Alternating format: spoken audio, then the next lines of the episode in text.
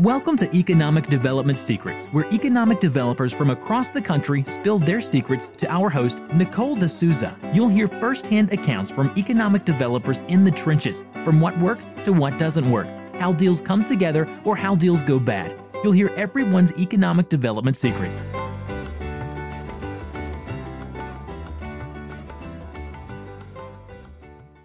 Hello, and welcome to Economic Development Secrets. This month's episode features Kristin Reese, Executive Director of the Cleveland County, North Carolina Economic Development Partnership. Kristin has been in this role for 11 years and was born and grew up in this same community. Prior to being an economic developer, Kristin was in the financial industry. She graduated from North Carolina State University with a degree in political science. Cleveland County, North Carolina is located between Charlotte and the Blue Ridge Mountains and has a population of 100,000. A very diverse community, Cleveland County has many different industries present, including the advanced manufacturing sector, energy, consumer products, automotive, and a data center park. A couple of their largest employers include AT&T and Disney. Cleveland County was also named the number four top micropolitan in the U.S. in 2016. Over the past 11 years, Kristin has worked on about 80 projects, and projects that the community has won have brought in about $6 billion of capital investment and 4,000 new jobs. Here is our interview with Kristin. Hi, Kristin. Thank you so much for taking the time to talk to us today. Hey, Nicole. Happy to. Thanks so much for inviting me to be on the podcast. Of course, of course. So, I'm hearing that many economic development organizations are now highly engaged in local workforce development efforts. Can you offer any insight as to why this is becoming a growing trend in many communities?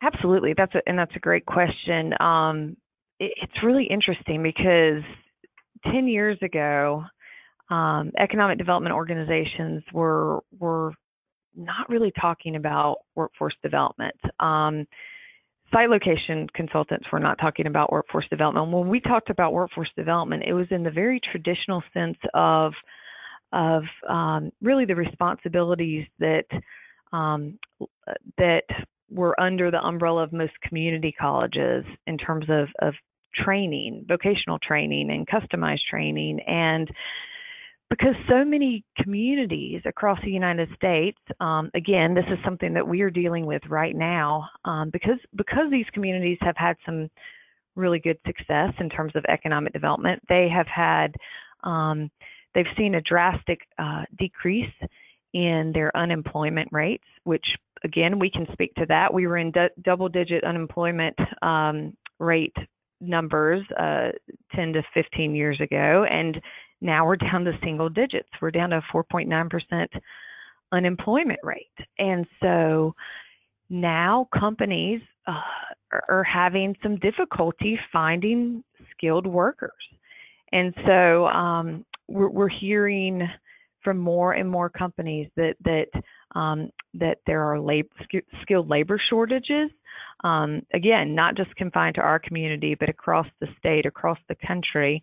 Um, they're, they're having issues in terms of not just um, uh, you know finding skilled skilled workers, but um, you know really taking care of um, even small scale attrition that they're seeing um, at their facilities in terms of you know the uh, many of these companies um, uh, traditional manufacturers um, in, in, from a capacity standpoint the majority of their um, capacity was fulfilled by the baby boomer generation. Um, these baby boomers made up the largest percentage of their workforce. And so many of those baby boomers are um, retiring. Um, they're leaving. They're they're they don't have the ability to work 60 hour work weeks anymore. So there's some shrinking capacity internally with these manufacturing companies. And so um, you know, that's definitely playing into um, these companies having, uh, you know, a difficult time finding people. And so, another issue these companies are having, um, you know, we're not we're not seeing as many um, students graduating and choosing manufacturing as a profession. And so um, that that's certainly an issue right now that we are having to to counter. And so um, we're hearing from many site location consultants that they believe that economic development organizations really need to be the primary facilitators of workforce development effort. Skilled labor is becoming one of uh, the number one criteria uh, for for many companies um, when they're making site location decisions. Right now, you know, we are working to to increase the skills of the existing workers that reside in our labor market by partnering with our, our community college, partnering with our local school system. Um, another another way that we can uh, focus on these efforts is by actually taking a, a a good look at the out migration patterns, the out commuting patterns of our community. So, one thing we noticed is that we have 21,000 people that are commuting outside of our county every day for a job, going into an commuting outside of our county into another county for a, a career. And and that was really troubling to us. We we thought, goodness, this is this is such an opportunity um, for us if we can reduce that out migration uh, statistic, you know, decrease that out migration statistic and actually um, educate some of those commuters on the opportunities that actually exist um, in the community, in our community in which they reside. So we're trying to really help companies um, market the career opportunities that they have, trying to actually connect people with those career opportunities, so we're trying to educate our community um, and and our workers um, on the fact that most of these manufacturing environments are very very clean, they're very automated, and the the the pay rates, um, the average wages of most of these manufacturing companies are very very high, um, and so so a lot of it boils down, you know, to to educating um, educating our uh, our residents.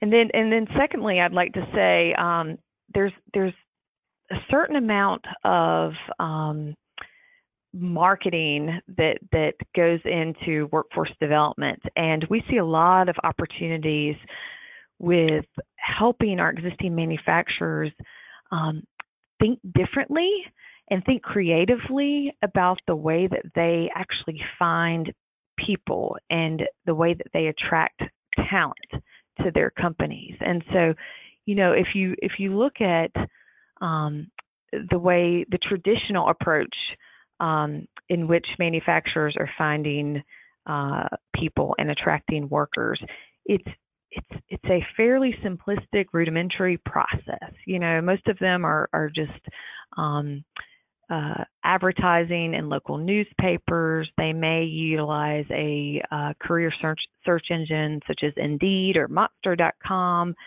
but that's really really the extent um, to which they are going about uh, trying to find people. So we are trying to work with manufacturers um, to help them think almost like a direct marketer, which is, you know, a very different way of thinking. Um, we're helping them look at uh, multiple opportunities um, with with social media as it relates to uh, promoting career opportunities. Um, we're also looking at investing um, in what is called a microsite. So we have our traditional economic development website here, but we're looking at taking it uh, taking it a step further and creating a a microsite that actually is promoting many of the place-based attributes of our community, but also is incorporating a career and job search engine. So our website we want to have everything really compiled and consolidated into into to one site where they not only can research the attributes of our community, um, they can search careers at the same time, and they can really, um, really um, get to know the manufacturers who are who are operating here. So we find, we are planning on really spotlighting those um, those manufacturers and um, and and the unique qualities of those manufacturers. And so so again, a lot of it really boils down to marketing, and we haven't done the best job of marketing. I don't think in the, in the last 10 years, and we're just really going to have to take it to the next level. That's great. Well, over the last 11 years that you have been an economic development professional, have you seen any major shifts in the traditional economic development model that most communities utilize? Yes, yes. I mean, again, I, I, I still I still go back to to this topic of, of workforce development. Um, you know, if you look at if you look at economic development now versus 10 years ago, and again, I'm just 11 years into this business, but you know, I've learned quite a bit in 11 years, and I've seen quite a bit of changes um, in the in the last 11 years. But um, we are really seeing um, an evolving algorithm in terms of of what site location consultants are, are looking for and what companies are actually looking for.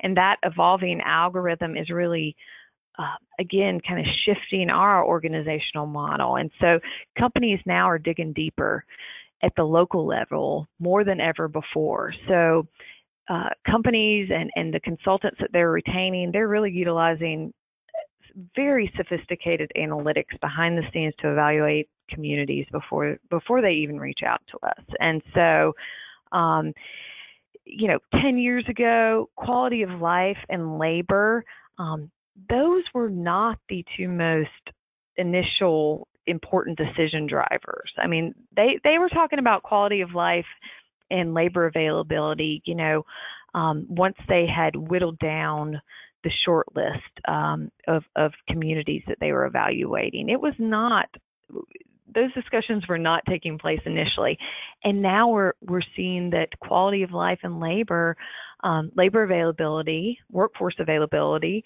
um, are, are, two of the most uh, primary components of that initial site location search. Um, again, workforce development um, we're just hearing more and more about um, communities need, needing to be able to actually quantify the um, available labor pool um, that they have in their community, and it's that's sometimes very very difficult um, for communities to do. Speed to market right now is really paramount with most companies. I mean, they schedules are very compressed. They they don't have time to wait on communities um, to complete due diligence on their sites. Um, they they are requiring that um, that due diligence is complete, completed in advance of um, them you know locating to that particular community. I think 10 years ago we could really get away with uh, having a site that had not gone through those important due diligence um, requirements. I think now it's it's imperative. At least that's what we're hearing that those those um, things are taking taken care of well in advance of a company um, locating there. And so we're hearing that pre-graded sites are, are crucial now because those corporate timelines are so compressed.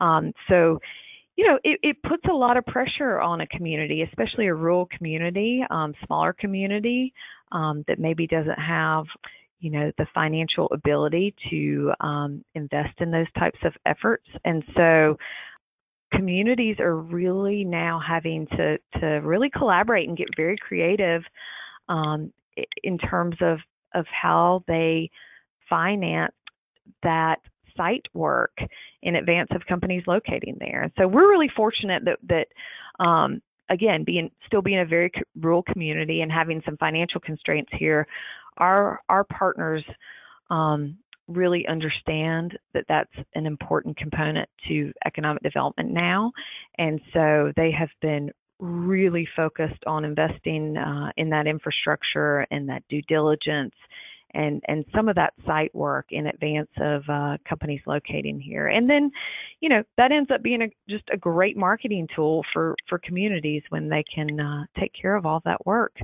Um, it's it's you know site location consultants. They are um, retained by companies uh, to be expert risk mitigators, and so um, they are looking at anything and everything within a community that would potentially be risky.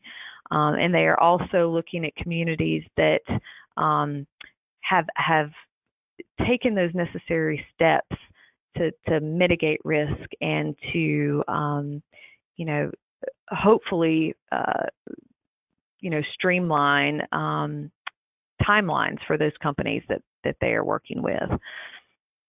That's very interesting. And also, I mean, economic development just moves so quickly. All the changes that I'm sure I, over those last 11 years, I mean, it all sounds like you've noticed so much and so much has changed. And it's crazy even looking just within a, a year or two, seeing how much changes as well. Absolutely. You're, you're very correct in that. Well, Kristin, can you go ahead and tell us um, about a project that you've worked on in your community? Sure, I'll be happy to. We've worked on so many projects, but one of the most notable projects that I'd like to, to touch on um, was one of the first major projects that I actually um, worked on when I uh, uh, started um, back in 2008, 2009 time period. And, uh, you know, certainly didn't have as much institutional knowledge under my belt when I was working on this project. Um, but really, um, I would say through my experience and working on this project, it, it really um, some of the things that I learned um, really resonate with me now in terms of the way that we managed the project, even though I didn't have as much knowledge at that time and wasn't as experienced. Um, but but the project that uh, we worked on at that at that time back in 2009 um, was called Project Shark, um, and Project Shark is Clearwater Paper Corporation, which is um, now a thriving and growing um, industry um, in, in, Cleveland County. But Project Shark, they're a pulp, pulp and paper product manufacturer, and um, they uh, were looking all across the United States at hundreds uh, and hundreds of different sites um, to to to move their company, and so we were really fortunate that um, we were able to um, be a part of this exciting project. And this is a project that actually the lead was generated by the um, North Carolina Department of Commerce at the time. We had a, a publicly owned site, um, a, a county owned site that we were able to put forth for this particular project, and and things transpired very quickly after that. Um, one thing I will say that site was not um, ideal um, in in terms of um, being shovel ready. We had not had the time to put that site through the necessary due diligence requirements um, and eh, you know that we would we would typically put a site through before a company came to visit we're again we're very proactive now in terms of ensuring our sites are, are shovel ready before a company even sets foot in our community but that particular site was was um, was not ideal in that we had not completed any of those uh, due diligence um, items. And so we, I feel pretty lucky that uh, and fortunate that they decided to still come in and and and look at our site. Um, the project, um, in terms of what um, the company was projected, was was very substantial you know, we decided um, we really wanted to show them that we were very serious, that that we wanted them here. Their project um, was projecting that they would hire 250 people with this project, that they would invest um, between 280 million dollars um, and three uh, 300 million dollars approximately in new capital investment. You know, that was very substantial to us at the time, and and it still is substantial to us. They um, had very aggressive requirements as it related to their construction time frame. So we knew that we were going to have to be very streamlined in terms of getting the infrastructure put in to, to, to serve that particular project. And so one of their requirements is that the site needed to be rail served. That that site did have the opportunity to be uh, the had the opportunity to be rail served. We did not have um, rail on site at the time, so um, substantial rail improvements were going to have to be made. We did not have an access road into the site, so truly it was a greenfield um, greenfield site with um, you know no major infrastructure or um, improvements. Um, made uh, at the time when they made their first visit. So one of the things that we really did really all boiled down to, to customer service. So we had some um, due diligence um, items that needed to be completed. So we decided, hey, we'll tackle those um, right now, even though we know that you have not selected our community yet um, to move your operations. We want to show you that we're serious about your project, and we are going to to actually um, you know complete that due diligence right now. We will make those investments and we will complete the phase one. We will uh, phase one environmental studies. We'll complete the geotechnical analysis. Anything that that you feel is important to your company, um, we you know we want to tackle. Um, we want to tackle those due diligence items. We uh, proceeded with um, the archeo- archaeological and endangered species and wetland studies, the wetlands delineation. Um, we we mapped out the zoning and permitting process and timeline for them. We did an intensive utility service analysis. We put together site development costs for them as it related to grading, um, to all the cut and fill work on that site. Um, so for for really approximately, actually, it, I was going to say that it was one year, but I think our discussions actually extended beyond a, a year's. I think it was closer to 13 to 14 months. But really, for for over a year, we made that project our number one uh, priority. We made it our focus. Um, we um, guaranteed that company um, quick turnaround on any question that they had. Um, we really assembled um, an excellent team, a local team that um, was there to answer any questions um, that they had during that process. And again, I think that that really um, that really is what resonated with the company. I mean, that meant so much to them that that we were willing to put them first. And um, you know, a couple of the other things that we felt um, really um, help to persuade them, um, uh, you know, to to eventually choose our community was that um, you know we maintained um, confidentiality, um, you know, throughout. Uh, all discussions throughout that that year um, when we were working with the the representatives from the com- company. You know, when you when you're working with a publicly tra- traded company, it is imperative that you maintain and uphold that confidentiality. It, it is so important to do that. And so we took that very seriously. We also um, put together a very, very aggressive financial incentives package for the company. Um, the state of North Carolina was very aggressive. They compiled um, a variety of, of grants, and um, at that point in time, there were some tax credits in North Carolina that were very um, attractive and lucrative that we can include include in our financial incentives proposal. Um, there was uh, a sales tax exemption on machinery and equipment purchases, which um, uh, very much inflated the overall value of our incentives proposal.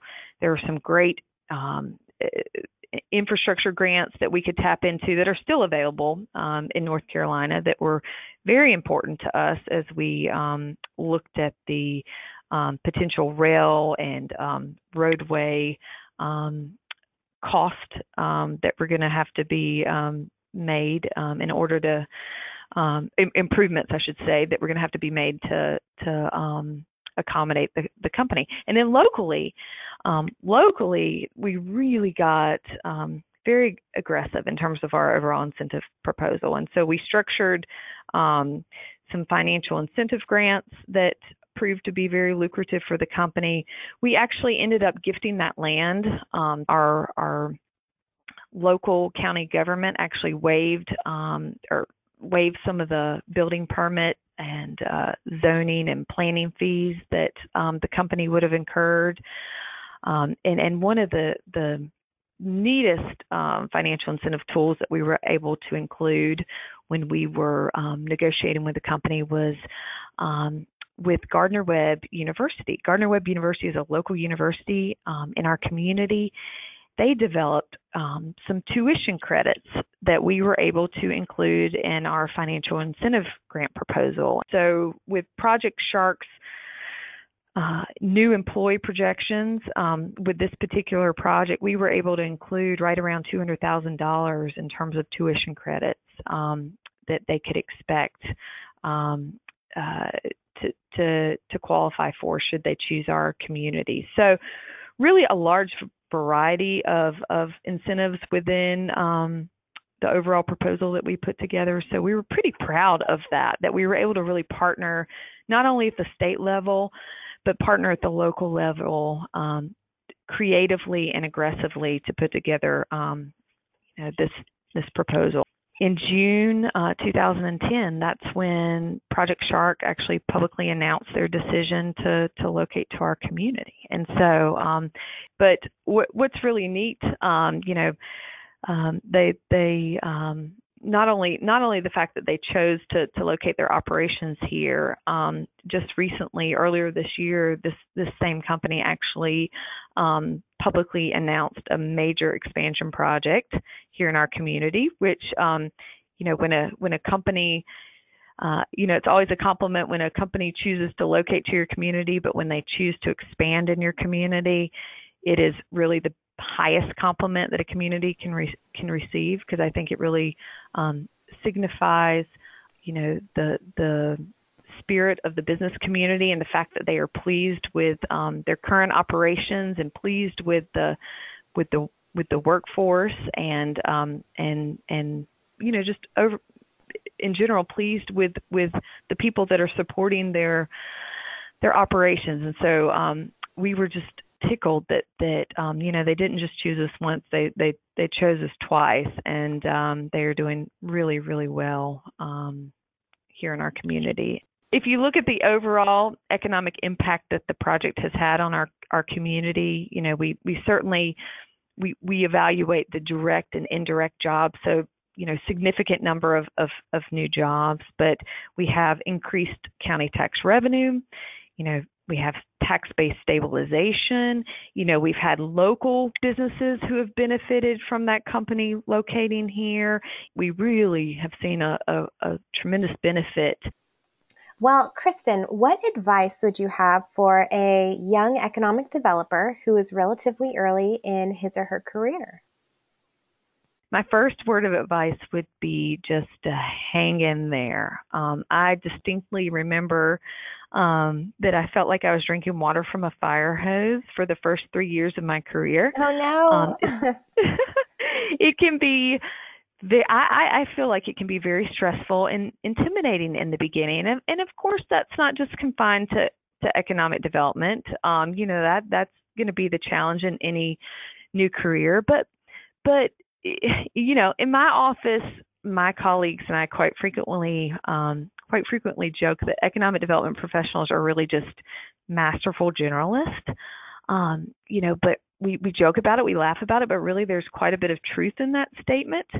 Um, we have to be knowledgeable about so many topics, whether it's about product development, local and state tax structures, engineering and infrastructure, you know, deal structuring, packaging financial incentives, negotiating financial incentives, workforce development, marketing, sales. I mean, the list goes on and on and on. But um, I just think that the learning curve can be extremely st- steep for a young economic development professional, especially as you are trying to learn as much as you can about everything, but also trying to simultaneously build your network of contacts and resources. It's just a lot to manage. And so, um, one thing, you know, I would say don't don't ever think for a minute that you're going to know it all in this business because it's just not going to happen.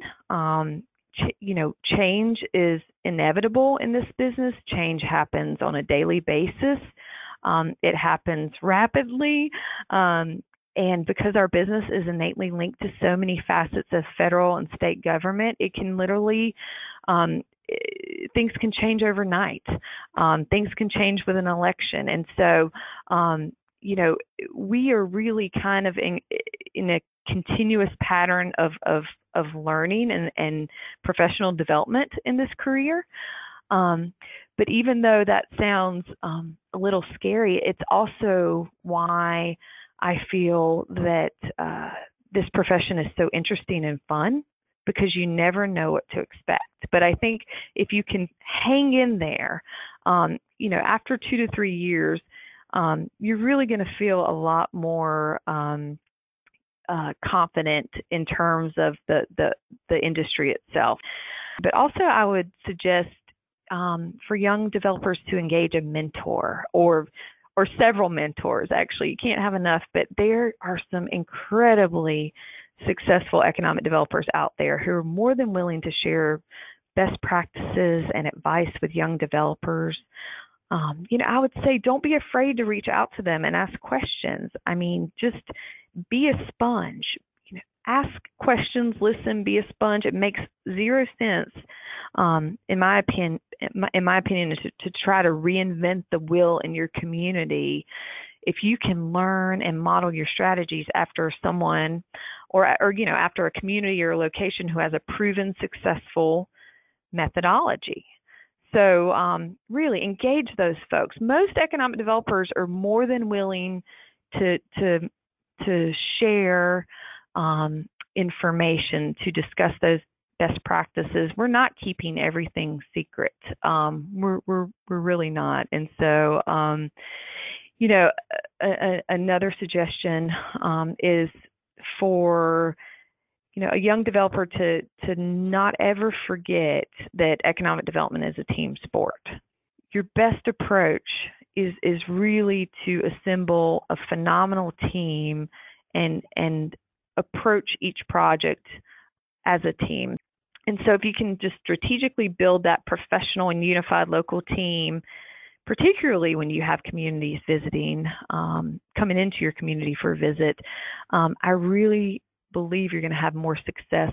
And then lastly, I would just suggest to a young developer that, you know, I, I just I just said, you know, don't reinvent the wheel you know try to learn from other developers. But but um you know i'd i'd also say kind of go against that advice. And also in certain circumstances i think you need to think big and be creative. And so don't be afraid don't be afraid to dream well my last question is what is your favorite hobby so aside from the boring answer which would be to just veg out and read a book. Um, uh, m- my family and I really like to. Um, we love the water, and so we have a um, a little vacation home that's that's located about 45 minutes um, west of of my community, close to the close to Asheville, and so on the weekends and when the weather's warm and the the water's warm, we try to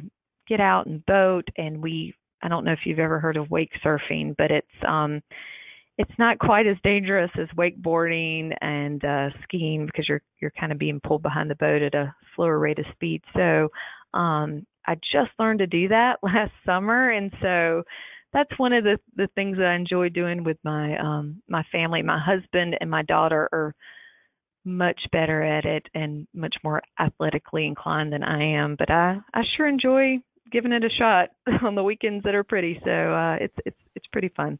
How fun! Oh my goodness, that's yeah. Well, Kristin, thank you so much for joining us today and sharing so much knowledge, so much economic development wisdom with us. So thank you again for taking that time to share with us.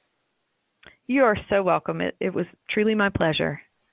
Economic Development Secrets is brought to you by Impact Dashboard, the only impact software built for economic developers. For more information on this podcast or to listen to past episodes, check out www.impactdatasource.com.